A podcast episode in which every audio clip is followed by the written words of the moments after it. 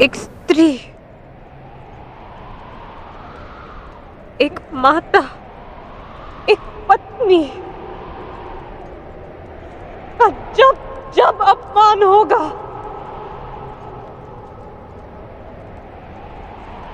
तब तब ऐसा दृश्य दोहराया जाएगा।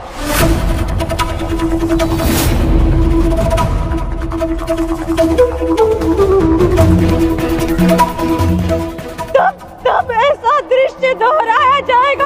एक स्त्री को अश्रुओं से स्नान कराने का मूल्य। रक्त स्नान से चुकाया जाएगा। आज मेरी पीड़ा कम नहीं हुई है। और बढ़ गई है।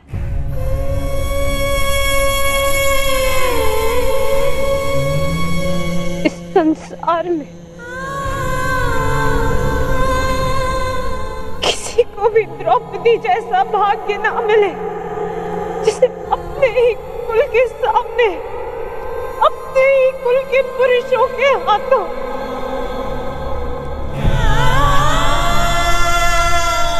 अपमान सहना पड़ा और अपने ही कुल के वंशजों के रक्त से स्नान करना पड़ा।